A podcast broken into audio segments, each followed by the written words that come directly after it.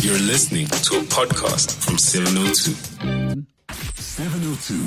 The Naked Scientist. It is that time, 011 883 all of your science related questions, and the WhatsApp line 072 702 1702. My very favorite Dr. Chris Smith. You're my favorite Dr. Chris Smith in the whole wide That's world. nice. You'll go far. You'll go far. You know, I'm, I'm all a bit um, a, a bit jubileed out, to be honest with you. I've had five, four days of festivities, more festivities than I've had in the last two years. So we've, yeah, we've. We're, uh, do you call someone who's jubileed out jubilant? I don't know, but Yes. no, I've, had- I've had a really nice few days actually. It's been good. Been seeing friends and been to parties and beacon lighting and everything. It's it's been really terrific. I'm glad that you're having a good time there. But back to business. So let's get started with uh, Prince in Meyerton. Hi, Prince. How are you? I'm good, ma'am. How are you? Good, good. Go ahead. Okay, ma'am. Uh, I'm sure we all believe in the Isaac Newton's theory of uh, the force of gravity. Whatever goes up must come down.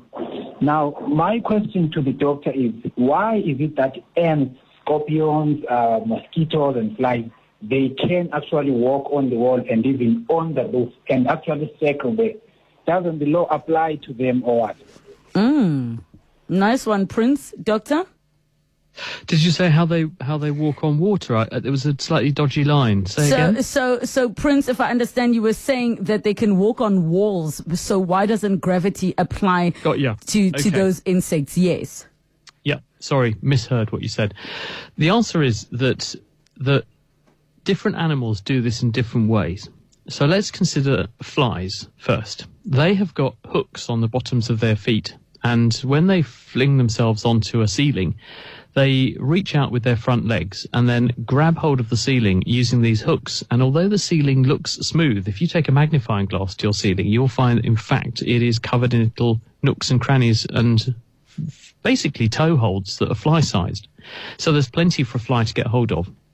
Now, uh, bigger animals, like, and you mentioned scorpions, they can also do a similar sort of thing because they have, A, got a low body weight.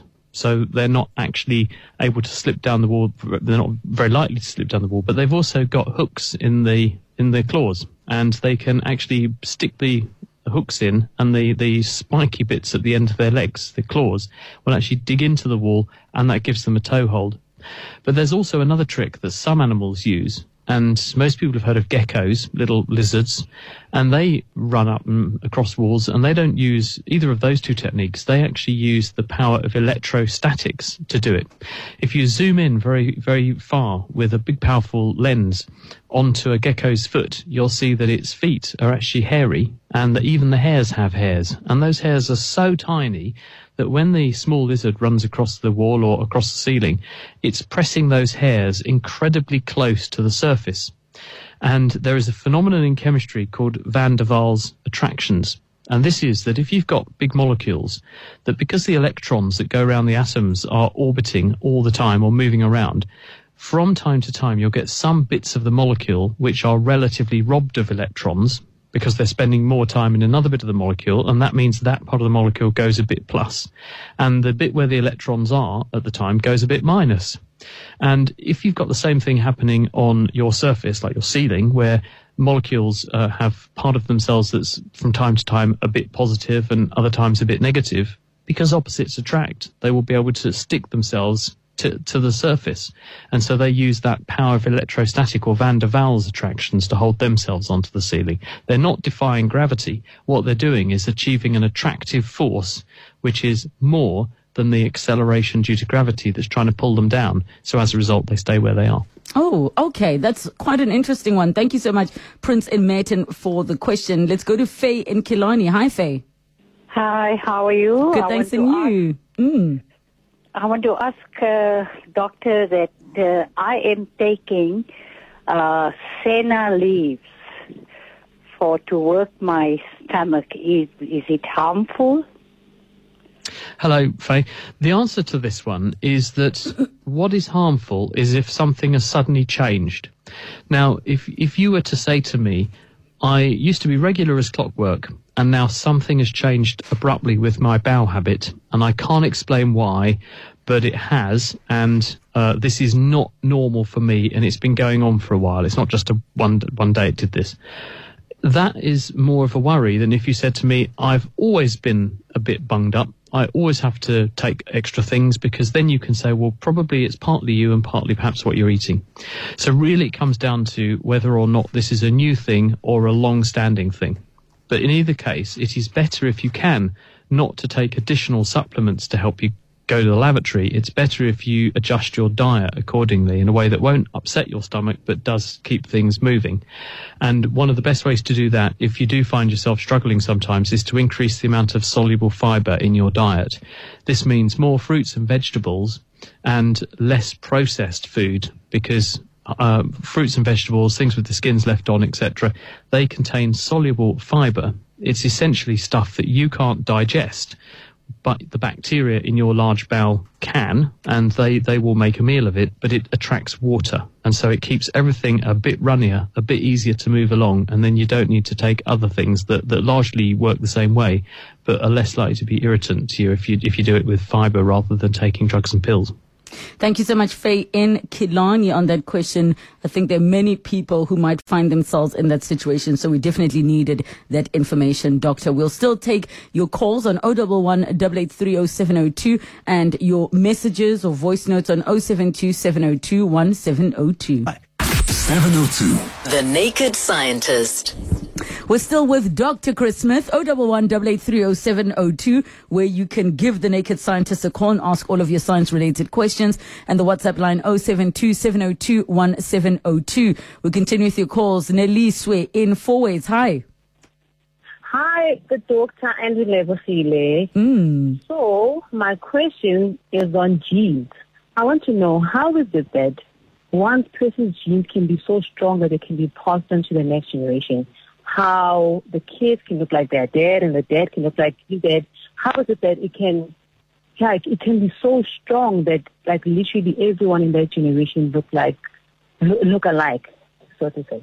Were, you were you handed down that situation where your child looks just like the my dad? kids, my kids look like their dad, and my husband has four other brothers who look alike, and they look like their dad, and my father-in-law looks like his brother, so like they all look alike. So I was like, I need to know. They call them strong genes. Don't worry, I'm also there. Every day I ask somebody, does he look like me? Does he look like me? Doctor, is there such a thing as having strong genes that overpower other people's genes? My brother sent me a TikTok video the other day, and, and it's got a guy walking down the street, and he said, uh, "Do you know, I was uh, thinking to myself that one of my children, and he said, I got five kids, one doesn't look like the other four. He said, and I thought to myself, I'll, I'll ask my wife about this. And so he says to his wife, you know, I've been thinking about the children and the fact that, that the, you know, the littlest one doesn't look like the, the other four. And I, and I was just thinking about who the dad might be. And, and she said, well, I'm glad that you've brought that up because that, that, that there is a, an, an admission to make here, which is that yes, they, they do have, he does have a different dad to the other four. And, uh, and the guy says, well, who, who, who, is the dad for the, the, the, the, the and he said, um, you are. the other four have got totally different dads. But, um, when it comes down to strong genes, we learn in our biology textbooks about dominant and recessive genes. And you have this picture in your mind of something which is squashing or crushing its weaker counterpart gene. And that's just not true. All genes that we carry are equally likely to be expressed, but they're not equally likely to be clinically manifest. In other words, to be visible in what we call the phenotype, the appearance of the organism. Now, a really good way of thinking about this is if I've got, I've got blue eyes. Now, the reason I've got blue eyes is because I don't add any extra color or pigment to the colored part of my eye. So the natural color of the eye is blue. But if I inherited a set of genes from one of my parents that did add color to an eye, it's not that that gene magically is stronger than all the other genes. It's just that when you add color to a blank canvas, you get something other than just the color of the canvas. So it's clinically manifest as darker eyes. We are the product of about 20,000 genes which all work in harmony, in unison together, which we inherit from our parents. We don't inherit specific groups of genes uh, from dad or mum. We inherit a random combination of genes from our mum and from our dad.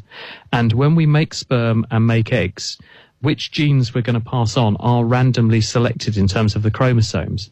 But some genes are closer together than other genes, and therefore they're more likely to get inherited together. Because when you look along the DNA molecule, there's certain genes which sit next door to each other, and they're less likely to be mixed up by the processes that give rise to the genetic reassortment that happens during making sperms and eggs. So as a result, there are some characteristics which are written into genes that sit close to each other that tend to be inherited together, but otherwise it's completely random. But if you're a boy and you inherit a bunch of genes from your dad that tend to be best expressed in the context of other male characteristics, then they may be a bit more prominent, mm. and vice versa. So there is an element of, of which gender you are, which sex you are, whether whether certain genes will manifest more or other in, in certain offspring. But it is a random process. It's in, it's entirely down to chance what genes you inherit from each parent, and that makes you completely unique as an individual, unless of course you're a member of identical twins or triplets. Nelly, so I'm going to comfort you by saying you know, I, I believe that kids are literally the best parts of their parents put into one little human being. Oh, thank you. thank you so much for that, uh, Nelly. So let's go to Robert in Fourways. Hi, Robert. Uh, good afternoon for everybody. I mm. a question to the Dr. Chris to not waste the time. Is the vitiligo why up here? and he's connected to the inheritance from the, we call my wife, she has a psoriasis, and appear in my daughter on the 20s after treatment for the acne. I think it was acne when she was a, in a, as a teenager. And, um, you know, in the specific time, there are specific products, like uh, she can't drink any absolutely minimum amount of the any of the alcohol because she has a completely, absolutely allergic reaction. Mm. Mm. Right. Okay in terms of, I suppose this this can be boiled down to why is it that someone can inherit a certain characteristic from a parent, but it's not immediately manifest? Why why might it take years to come out? Well, genes are part of the equation, but they're not the whole story because the key thing here is the interaction between your genes and your environment. And you've hit the nail on the head when you highlight the alcohol story in some people, for instance, there may well be genes that mean they're really susceptible to becoming alcoholic, or they may have a particular combination of genes that mean they're really susceptible to their liver being damaged if they drink alcohol. But unless they live in a country where alcohol is available and they routinely culturally drink it, then they're not going to know they've got that gene. Similarly, there may well be genes that make you more predisposed to getting certain conditions but until you encounter the triggers from the environment or reach a certain age where you've had enough exposure to that thing that triggers your risk of the condition, that there's been enough rolls of the dice for that thing to manifest itself. So genes are part and parcel of it. They can perhaps load the dice in terms of risk of something happening, but they're not the uh, judge and jury. They don't make it happen. They change the odds of something happening. And really, you need the environment and to take into account and consider what the environment is doing at the same time to look at the ultimate outcome for an individual.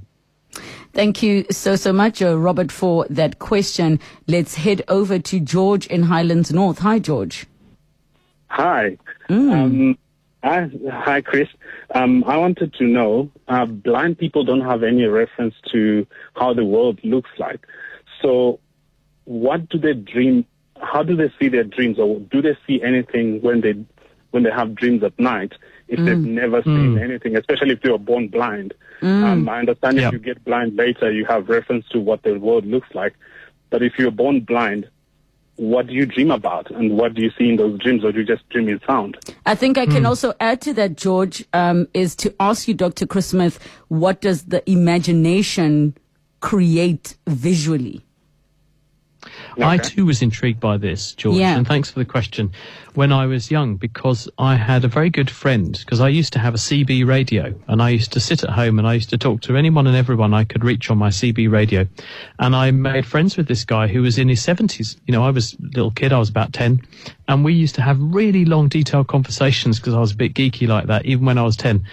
And I asked him that very question because he was almost blind from birth, mm. as in he could see a little bit for a very short phase of his life, but various problems with his eyes necessitated their removal at a really young age. So he regarded himself as pretty much blind since birth. Mm. And I put this to him what happens when you dream? Because I said to him, when I go to sleep and I dream, I, I'm having incredibly vivid pictures, all in colour, with sound and sensations going on. Like, what are you dreaming? And he said, it's just words, Chris Oh wow. The he he too distinguished like George did between people who like him had been blind since birth versus those who went blind later in life. Because he said my friends who went blind later in life used to love going to sleep because they could see again. They effectively would recreate lots of images and they would have pictures and colors. They had reference as George points out to mm. what the seeing population described. But when you've never had those experiences, your brain can't create those experiences because having the experiences as you grow up patterns your brain and its ability to decode them and make sense of them. So if you have never had those sorts of inputs to your nervous system and particularly the parts of the brain that make those images and decode those things coming in from your eyes, then effectively your brain doesn't know what it's missing, so it can't create those experiences. And actually, the, the brain territory that would normally do the jobs of doing the seeing, some of it gets transferred to doing other jobs to become much better at enabling you to decode sounds or read braille and that kind of thing. So the long and the short of it is that if you've been blind since birth, you don't have a visual reference, but you may well find you have very vivid audio, auditory experiences and mm-hmm. words. Effectively, you magnify the world you do live in. Your brain doesn't invent a visual one that you don't. Mm. And I'm wondering, and you, you mentioned words there, Chris, and sound. I'm wondering if other senses come into the picture as well. Like, you know, in my mind, when a person is blind, their other senses are quite heightened compared to the to the average person. So, would you would you assume or think that those other senses might also be intensif- intensified in that dream state? It's possible. One has to remember, though, that we're r- resourceful creatures, and the more we do something, the better we get at it. Now, most of us are not forced to try to explore Braille with our fingertips and read it at lightning speed like a blind person who's had loads of practice can do. But that's because they've had loads of practice, and it's not that there's something special about them uh, that, that suddenly their brain can do something that someone who's seeing can't. It's that they've had enormous amounts of of practice because they've had to. So they've used that incredibly big brain and resourcefulness to learn to be very good at doing those things. So the more you do something, the better you become at it and the more brain territory tends to get allocated to doing that job. So does that get reflected in your dreams? Well, I suppose you, you probably would get more of those sorts of experiences or things that were relevant to your day to day experiences being created in your dreams. Yes.